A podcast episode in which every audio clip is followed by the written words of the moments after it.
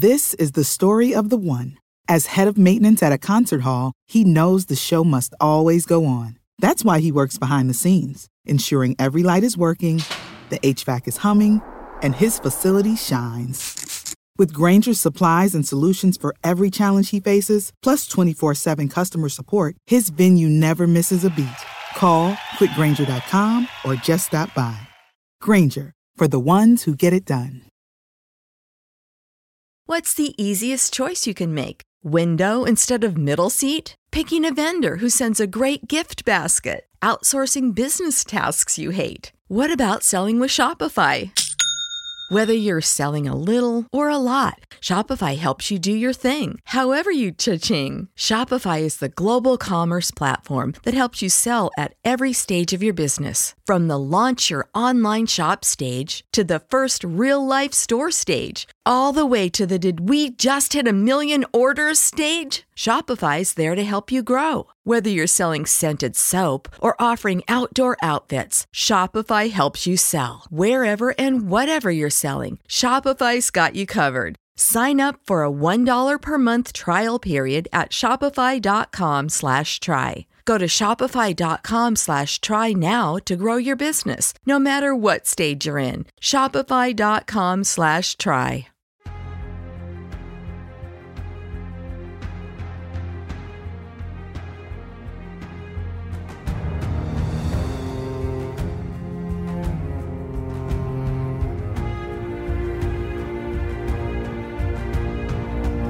Everybody, welcome to Take the Black Live. I am Dan Selke of Windows.net. We're with Cheryl Watson, of Culturist. Thanks for watching. And if you came a little early, you got a little preview of uh, us chatting unfiltered.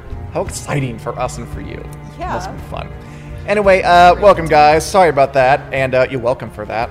Uh, hey Julie, Lisa, Daniel, Linda, uh, Karen, Siri, Muro, Jan, or Jan. Love, love seeing everybody. We're here to talk about the latest in Game of Thrones and the Song of Ice and Fire news and all things fantasy. And today, uh, we're happy to announce that we get to give away a little something. It's, and it's pretty cool something, Fancy. albeit of limited use. Today, we are giving away two tickets to see Game of Thrones star Maisie Williams. Yes.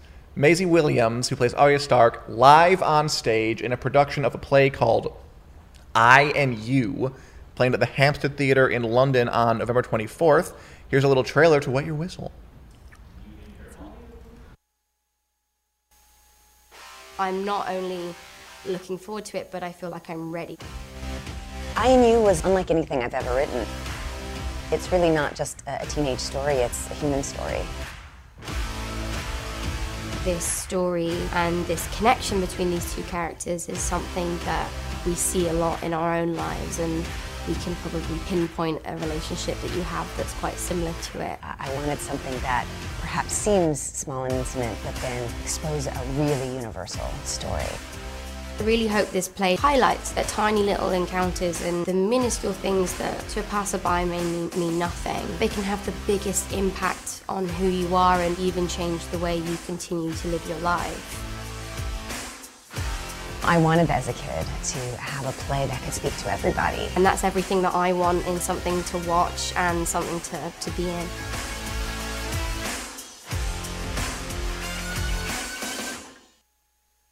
I and You, Hampstead Theatre, London, two free tickets, Game of Thrones stars, Maisie Williams. Pretty fun. We'll give those out a little later in the show. But first, let's get to the news. What say you? I say yay. latest Game of Thrones news. And as always, we have some cast members um, dropping some hot sound bites, as they tend to do, about what's coming. Peter Dinklage, who plays Tyrion Lannister, probably has the hottest soundbite of all to give. Uh, he was talking to Belfast Telegraph, I the premiere of his new HBO film, My Dinner with Hervé, where he plays, I'm not going to try, try to say his name, but uh, a French actor from the 70s named Hervé Ville something or other. Anyway, Peter Dinklage said of the final season of Game of Thrones, I think it's going to be the best season of television anyone has ever seen.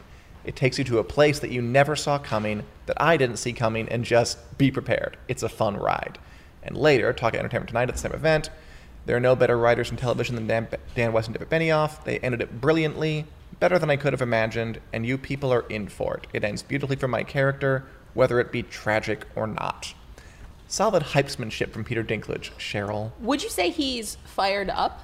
No, uh, it the story ends beautifully for my character, N- says Peter fi- Dinklage. Fired up. I said good hypesmanship. Yes, I know, and I'm saying, would you would you say he's fired up because fire and blood because he serves it? Oh yeah, I would say that. I tried. I tried, everyone. I really tried.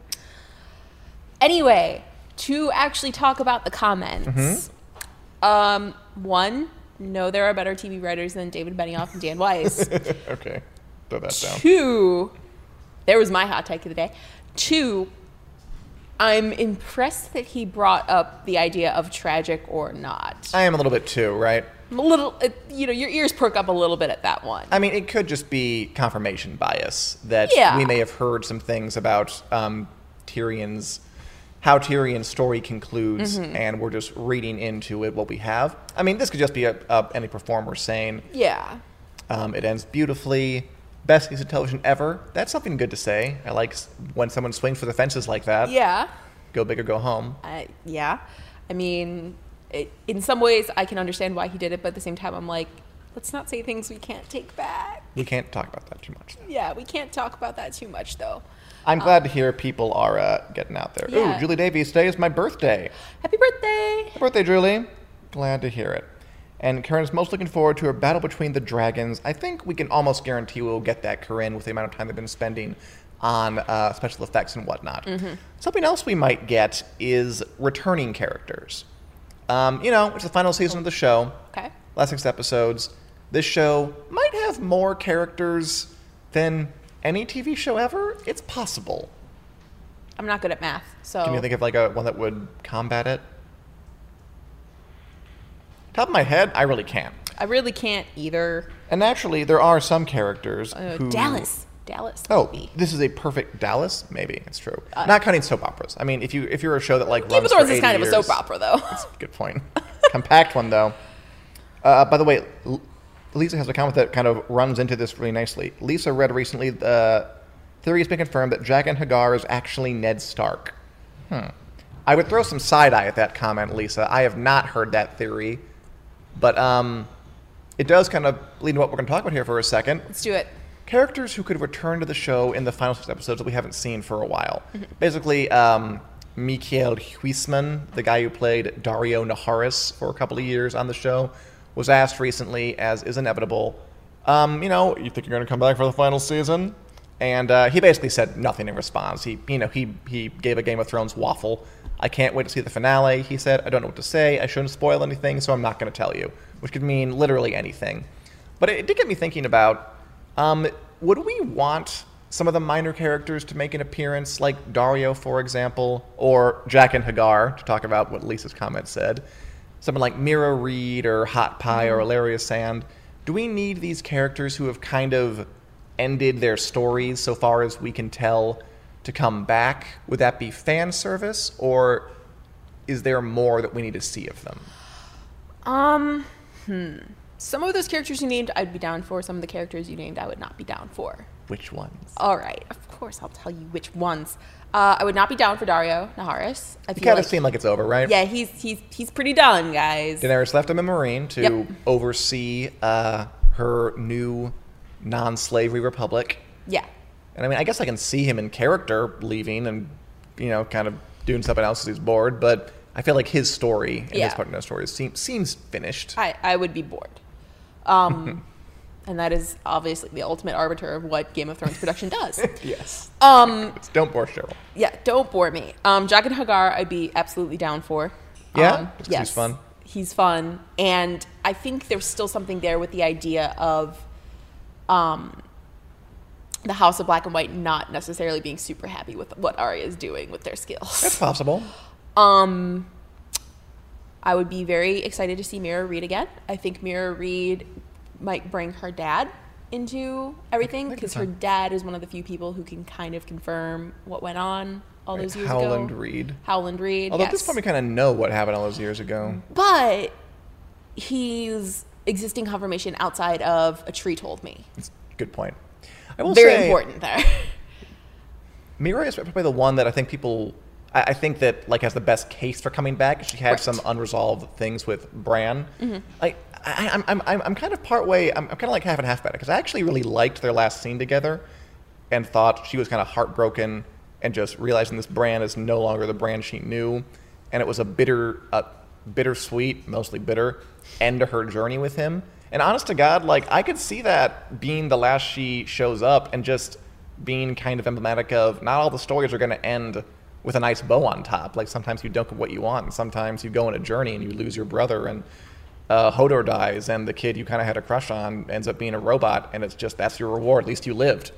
Congratulations, you lived. It would be dour, but honestly, I could get behind that. Although I, I would also be okay if she came back and there was a little happier ending for Meera. I, I don't know if, if even her coming back would necessarily be a happier ending. Mm-hmm. Like she could, I, I don't know if it would be kind of redundant to have her see Bran again. Sure. But I would be interested in her coming with Howland Reed. Sure, I guess that's enough. that's that's how I would like to see Meera, not Meera coming back and be like, Bran, I'm so sad. Like, no, Meera deserves better. So Julie says we only have six episodes, so, let's not waste our time on past stuff. I'm kind of in agreement with that. I said let's move on. yes, we've got a lot to get to in this season. We do. We have some more to get to in Take the Black Live too. We do. I love when I can get a segue. what? All right, I want to take one second and talk about um, a really cool project going on called Unseen Westeros. I don't know if you guys have heard about this. It is 40 artists, many of whom worked on the show, are coming together to put together this really fantastic looking art exhibit uh, called Unseen Westeros, where they all illustrate different parts about Westeros' prehistory or just uh, or Westeros Essos, the world George. Martin has created. They illustrate things their prehistory. So that's a painting of the arm of Dorne that used to be there before uh, it got sunk, how the first men got across. And they're making all these works, and they're going to show them. That is the Grey King of the Iron Islands from hundreds of years ago. And they're going to show them at an exhibit in Berlin uh, in January. Free to the public. Pretty cool. Ice spiders, big as hounds. Gotta love that. Um, free to the public. There's a Kickstarter they're trying to raise money for to keep it free. And I just wanted to give them some promotion because I think it's a pretty cool project. I'm strongly into all of the art that I just saw. Yeah, right? I'm I'm very into Imagine it. it like on giant canvases. Yeah, that's the stuff. And if you're interested, uh, there's a link to the Kickstarter on uh, winteriscoming.net. I recommend you go check it out.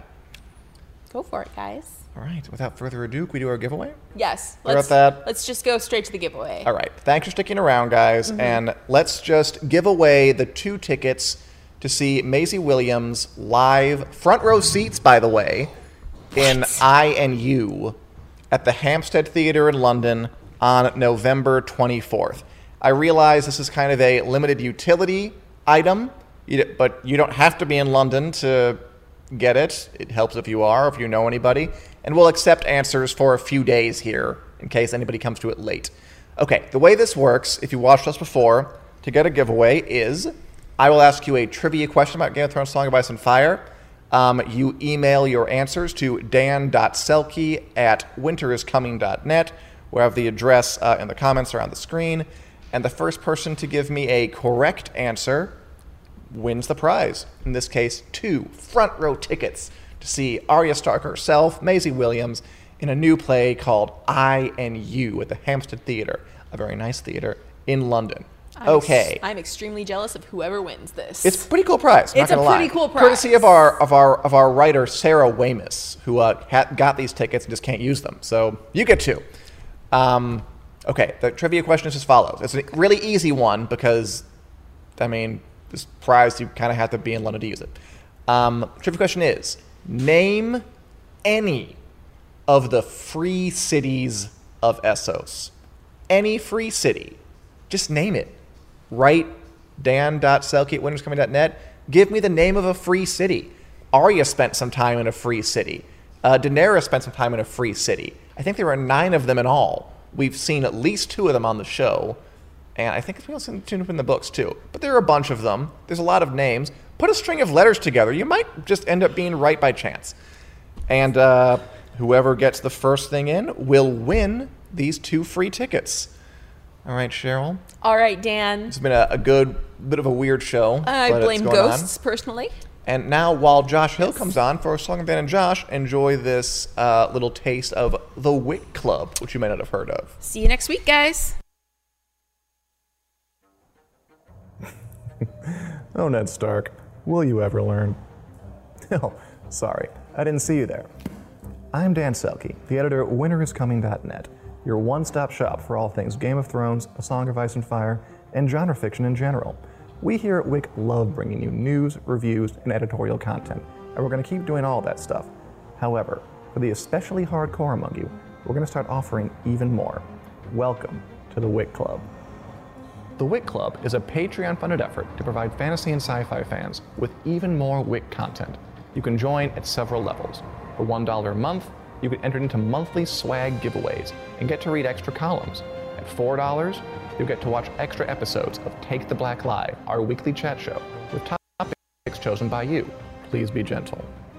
And at the Valyrian Steel level, that's $10 a month, you get Wick Club t shirts and access to a new segment we're calling Drinking and Knowing Things, a monthly live stream where I drink wine and talk with all of you in a free flowing conversation about Game of Thrones, fantasy, sci fi, and whatever else comes up after I've had a few.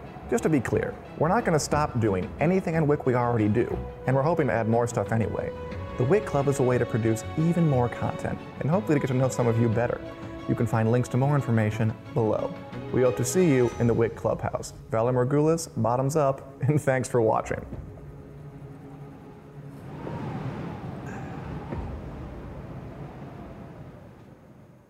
Hello, everybody who is stuck around for the second half of Take the Black Live, where FanSided's own Josh Hill and I go through each and every chapter of George R. R. Martin's A Song of Ice and Fire series. Oh, yeah. Taking them apart, see what makes them tick, what makes them work, what doesn't make them work. I've read the books multiple times. Josh has never read them. What a crazy cavalcade of conflicting opinions we may have. and today we are reading through Sansa 6 from A Game of Thrones. Yeah. Uh, in my opinion, a really good chapter. I like this chapter a lot. This is basically the first Sansa chapter after Ned Stark is executed, and it's um, it's the fresh hell she's waking up to. so, Josh, um, what were your just initial reactions to these uh, nine or so pages? Well, no, first of all, hello everybody, and happy birthday, Julie. Uh, I got that like the Simpsons song stuck in my head. Remember when uh, the episode where Michael Jackson comes on and Bart and him sing the song to Lisa? It's Yeah, like, I know "Happy it's that. birthday, Happy Julie. birthday. Julie, it's your birthday. Um, that's why the stream didn't work. Is because it just can't handle Julie's birthday. Um, yeah, this was a good chapter because I mean, this is the first kind of grown-up chapter for Sansa. Like Yeah, th- this idea that she's had this, ro- she's been romanticizing being like a Disney princess and the world, the life that she could have at King's Landing, and how much she wants it, and how much she Mm-hmm. adores what she thinks that lifestyle is. And now she's there, and literally her father's head has been cut off, And she saw it. And she, one, yeah, at one point Joffrey's like, "Look at this," and Oh, like all of the heads, just like ugh. Um, so this is kind of like the puncturing of that that bubble that she's been living in, and now it's in a like- rather big way. And it, you even wrote down the line too, and it was a line that stuck out to me. But she's like in the tower, just, Mm-hmm. just collapsing into darkness, or or it- It's the very first line Yeah. of the chapter, I think, is uh, in the tower room at the heart of Maegor's holdfast, Sansa gave herself to darkness. yeah, and like It's like that's she's in a bad place. Yeah, and that's the perfect way to start that chapter, and it's just it's subtle, but it's it gets across exactly where she's at, and it's just the end of this kind of fantasy that she's had. It's absolutely the end. I mean, uh, she's waking up to, she's woke up, she smelled the coffee, and smelled the coffee is like it's the worst coffee. Um, you know, there's one point where she looks at Joffrey and just says, Sansa stared at Joffrey, seeing him for the first time. She wondered how she could ha- ever have thought him handsome. His lips were soft and red as the worms you found after a rain, and his eyes were vain and cruel. So the bloom is way off the Oh, rose. But what I thought was intriguing is that while clearly she's woken up to the reality that these people do not have her, do not have her best interest at heart, Mm-hmm. that they are not her friends, that she is in a bad situation, there, there is still she, she she she's not an adult yet. No. she's still very much she's still very much an, an, an adolescent. Like there's this moment where she's um, in her tower room where they've where the Lannisters have locked her away for safekeeping for you know later um, bargaining shit basically, and she thinks about suicide, which is you know something you might think about. If the situation happened to you, your dad died, and your sister ran away, and your family's been cut off, and you're a prisoner. Um, if she flung herself out the window, she could put an end to her suffering, and in the years to come, the singers would write songs of her grief. Her body would lie in the stones below, broken and innocent, shaming all those who had betrayed her. Now, there, there's an element to that, though, that I think she still is a little bit in this mode of life should be an epic story. Yeah. Like th- that bit where she's like, you know, and then the singers would sing of my grief and they would all be shamed. That's it's not that far to go to if I if I were dead, then they'd be sorry. Yeah. To like a, a kid who'd be trying to make his family mad. Yeah. Like she she's not thinking like the, the, the Sansa she'll become will think about will be more proactive. Will think of think of ways to get herself out of this. She is still thinking in an adolescent way about her situation, what she can do. She's like, fine, life isn't the song I thought it was, where it's all, you know, puppies and maidens and valiant knights and all the handsome boyfriends and husbands and kids. Yeah. But, okay, so I get this. This is one of those bad stories where it's all about, like, the, the evil queen and Yeah. the, the horrible people who keep me who keep me prisoner Mm-hmm. and the evildoers and I am the princess in the tower. What she what she, she still what she hasn't gotten to yet is life's not a story at all. No. Like life is a complicated back and forth of people jockeying for power and your place in it. Yeah. And that's where she's gonna get eventually. Right now she's switched from life is a song about butterflies and rainbows to life is a song about everything sucking and uh, being locked in a tower and looking at your dad's head. Life is a song of ice and fire. Life There is a song go. of Dan and Josh. There That's what you life go. is a song of. Um, no, yeah, this it's it was, yeah, the death of chi- of of innocence is a theme that has been in almost all of these chapters for the children characters. Oh, absolutely. We talked about it when we had the Arya chapter, in which she literally she it's her point of view when Ned dies, and that's like mm-hmm. the death of innocence. So to have Sansa Or where'd have she that as well. that guy? Well, yeah, that's it. That's Arya took it a little bit differently than than Sansa did. But this is a theme, even with like Jon at the Wall and Robb kind of commanding, you know, the army and doing all the things that he's doing. It's like this death of innocence, the end of childhood, and w- this weird spot between you're not really an adult yet, but you're slowly starting to realize and have to deal with adult problems, and that's kind of something that we all go through in life. Absolutely. It, just not all of us have to, you know, watch our fathers be decapitated. So And of note, it was interesting that they noted that Sansa actually saw his head get chopped off. Mm-hmm. Arya had, um, oh, what was his name? The Night's Watchman guy yeah, who, turned her away. who, yeah, who turned her away. I forget his name. I'm so sorry. Yoren. Yoren. Ah, Yoren. Right. Um, Sansa actually saw it. Mm-hmm. Like it, it just kind of hit me. Like Sansa is the one Stark to actually see her father actually get decapitated, which is Mm-hmm. interesting. I hadn't really considered that before. Like she's carrying that around. I mean, Arya is too, but at least Arya didn't have to look right at it. And then there's of course the scene where Sansa literally looks at it when Joffrey takes her up to on the ramparts of the castle and makes her look at her father's head. What's your read on Joffrey in the situation? Because I there was like a part of me that wanted to say that Joffrey might not be a monster just because he's bad at being a king. Maybe he's just what happens when you put a young jack off bully in charge with unlimited power. Then I'm like, no, he takes Sansa up there intending to humiliate and scare her. Yeah, he's like a- he's more than just your average school. He's he- he's he's clearly a sadist of some kind. Yeah, he's a he's a douche canoe. Like that, that's he's not a good guy. He's a monster. Um, I was getting like I was reading this chapter where like she's stuck in the tower and he's like being very demanding and commanding, as like almost like a a light GamerGate analogy a little bit. Like he's kind of like that stereotypical, like not fantasy fan, but like the the fantasy fan who's like in the GamerGate side of things. All right, it's like interesting. women are this thing, and I, you know, just gonna listen to me and blah blah blah. That kind of assertion of his, his his what he thinks is dominance over her, His his, power, yeah. superiority. He did over mention her. several times, like, clean yourself up, or you Yeah. look much better now. Yeah, Like, and it's and it's this a lot of attention to that. yeah this complete lack of awareness or lack of humanity. That's just like this is the way it is, and. I'm reading that, and it, it made me angry that he like brought her to see her father's head. It like it was, Sure, it's unsettling because you're vividly imagining that, and she's clearly going through trauma. I mean, it's not really being Yeah.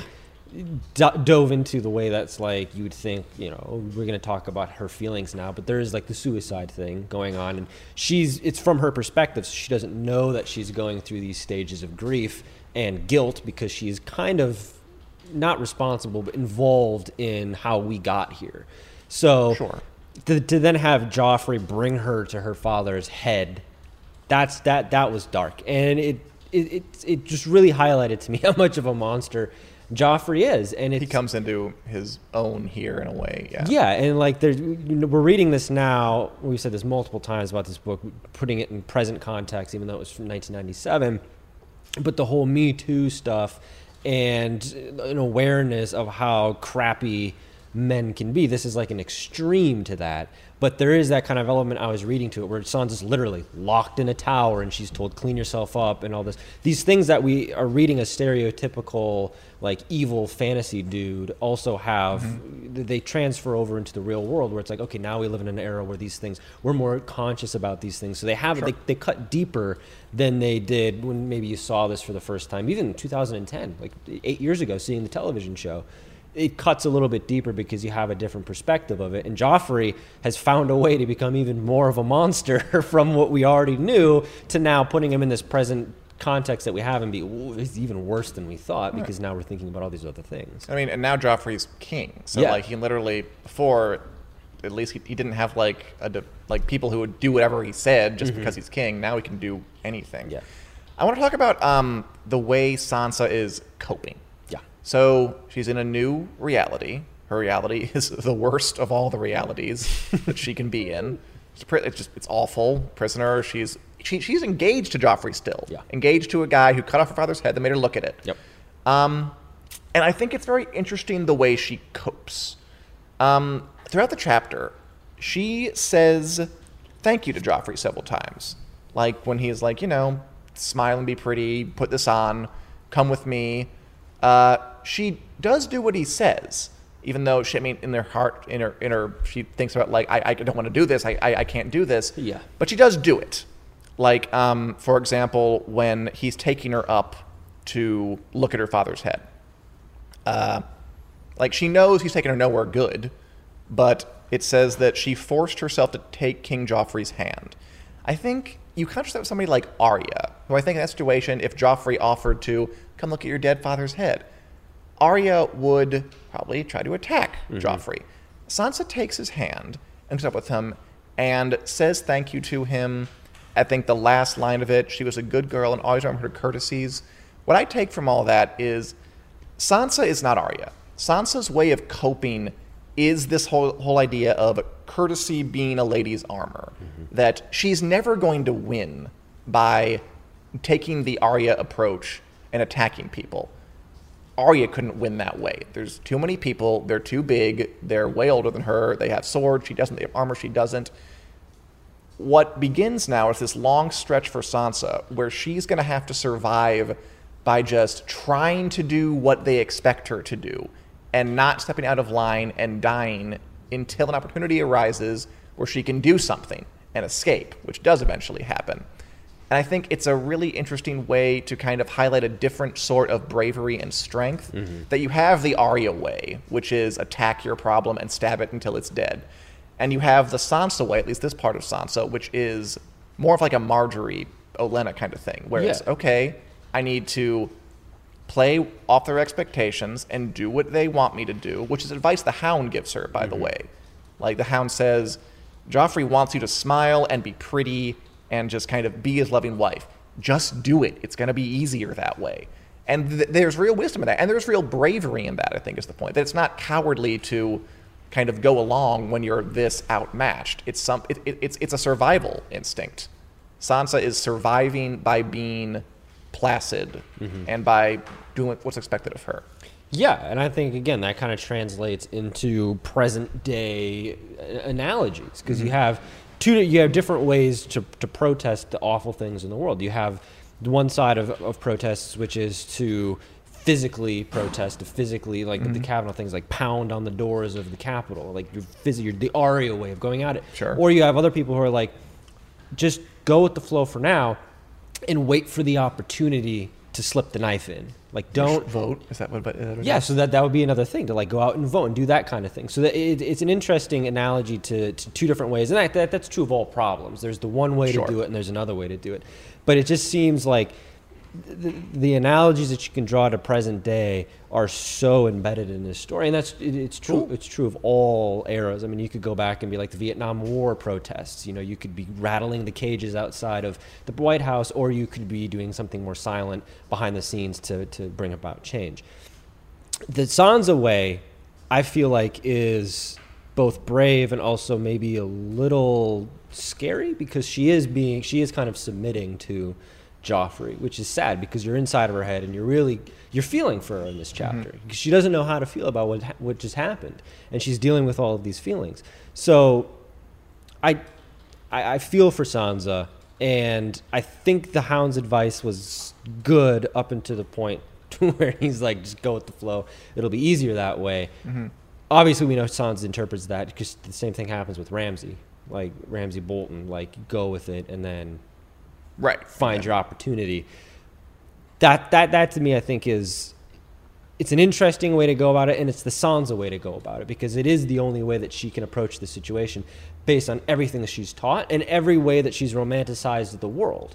So she's coping with her father's death, but she's also coping with the death of this fantasy that she's had. Because it, yeah. her life is never going to be what she thought it was. No. not even remotely close. So she's dealing with these two different types of grief. One which is very practical her father's dead and the one is more fantastical where it's like oh, i'm never going to be a disney princess which they're both kind of on the same level. One seems like it should be a little bit more weighted you know your father dying and your, the death of a dream but they're kind of both together. And and, the both- fact she's dealing with all of this grief and also cognizant of working forward through it, I think Display Sons is a very strong character in this chapter. I do too. And by the way, uh, h- hello, Stephanie says hi. Um, I, I think like a lot of uh, stories in general, like fantasy novels, sci-fi novels, they're just kind of action stories. The kind of stories we like place more of an emphasis on the Arya way, on like the being pregnant Yeah. and getting what you want, and don't examine the the Sansa, the situation as much. The person who doesn't really have a choice but to go along if they want to live. Mm-hmm. Like th- th- this is her survival. There's a line in season seven where Sansa and Arya kind of talk to each other, and, and Arya says like, "I wouldn't have survived, but you survived." And I think the same is true otherwise. If Sansa's an Arya situation where she's like has to cut her hair short, pretend to be a boy, and mm-hmm. ride around with the Night's Watch people and be prisoner in Harrenhal, she's so It's not dead. working. Yeah, she's so dead. She's not going to live. But if Arya's in this situation, in Sansa's situation, She knocks him off. She knocks jo- Joffrey off. Oh, like 100% Sansa didn't Ar- do it, but Arya, Arya, uh, tries yeah, to kill. Arya absolutely. Knocks Arya tries off. to kill Yep. Joffrey. She, oh, she, Arya doesn't get to the damn parapet. Arya tries to kill Joffrey Right before away, that. yeah. Arya jumps out the window. Yeah. Arya tries to kill Meryn Trant before he can hit her. Arya tries to kill the Hound. Arya tries to everybody. And I mean, as fierce as Arya is, she is a ten-year-old girl mm-hmm. without a sword. Arya dies in the Yep. situation. Arya 100% gets herself killed. And that's, I think, is the genius of kind of their parallel stories that neither of them can do what the other can do. Mm-hmm. And because they are who they are, they both live through their situations. Um, we let's talk about really quickly, by the way, uh, Meryn Trant and the Hound and the Kingsguard, Yeah. who um, Sansa also awakens up to. The whole idea, you know, Sansa's part of her fantasy is knights are noble and great and good, and really the reality is that they hit you when the king tells them to, even though you're just submitting. Maybe you shouldn't lock me in a tower and kill my father and tell me to dress nice. Um, there's one line that says, uh, Sir Meryn Trant stood over her with blood on the knuckles of his white silk glove, which is pretty obvious symbolism, right? You got the purity of the white. They all wear white, the King's Guard, to symbolize purity. And this purity symbolizing dude has smacked her and bloodied his white, pretty white glove with her blood. Yeah. So that's. The pure knights are not pure. that's the symbolism symbolic, there. And of course, we have the flip to that. The Hound, who is not actually a knight, but is on the King's Guard, is the one who's much gentler with her and giving her advice and saying things like, and giving her some coping strategies. You can argue if they're good or not, but he's telling her, listen, in, there's a part where uh, it reads that he pushed her toward the bureau almost gently.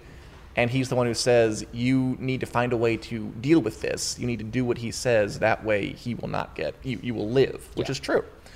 So there's that symbolism too, that the knights are monsters, whereas Sansa thought the knights were supposed to be heroes, and the guy who seems like a monster, the Hound, who is not a knight and also gruff and gross and likes violence and threatening people, is actually maybe the one who has his head on straight. Yeah, it's it's the old street knowledge. She's she's learning on the streets because you have this idea again, the death of innocence. You have the mm-hmm. idea that this is you know certain authority figures are just what they are. You are supposed to respect them, and they are the law. Whereas you learn as you grow up, there's a lot of gray area between who is good and who is bad. And mm-hmm. those two things actually don't really exist because there is no one true good, there is one, no one true bad. Everybody's just kind of a muddled mix of everything. And Sansa has this, again, romanticized version of a vision of what life should Everything, be. yeah. of everything. And it's slowly getting holes poked in it.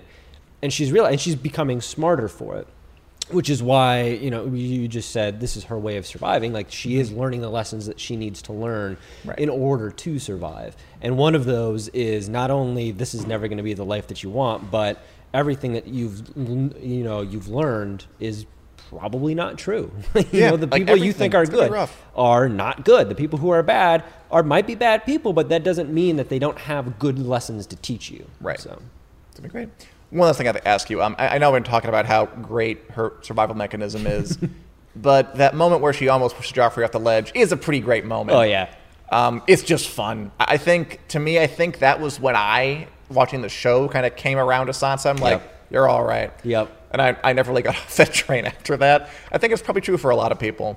Um, You know how you you know you watch something like you watch a movie or you watch like an old sports clip or something like that, and you know what's going to happen, Mm-hmm. but as you're watching it, you convince yourself that maybe it's going to have a different outcome. Mm-hmm. Yeah. I had that same reaction when I was reading this. I was like, do it. Do it. yeah, maybe she's going to push him off. Like, and then you just kind of, I mean, it obviously wasn't going to happen, but No. yeah, I, I was definitely on board with Sansa at this point too. Yeah, but it's, it's just good to know she has that inner, Yeah. and that that's that's that's going to be the seed that grows into a mighty oak over the course of these next four books. All right, well, next week uh, we can hit another Daenerys chapter. All right. We're getting toward the end here of a Game of Thrones, but we will uh, be back with more insights, more revelations, more comparisons, more contrast with another episode of Song of Ben and Josh next Wednesday at 4 p.m. here on the Winners Main Facebook page. Thanks for watching.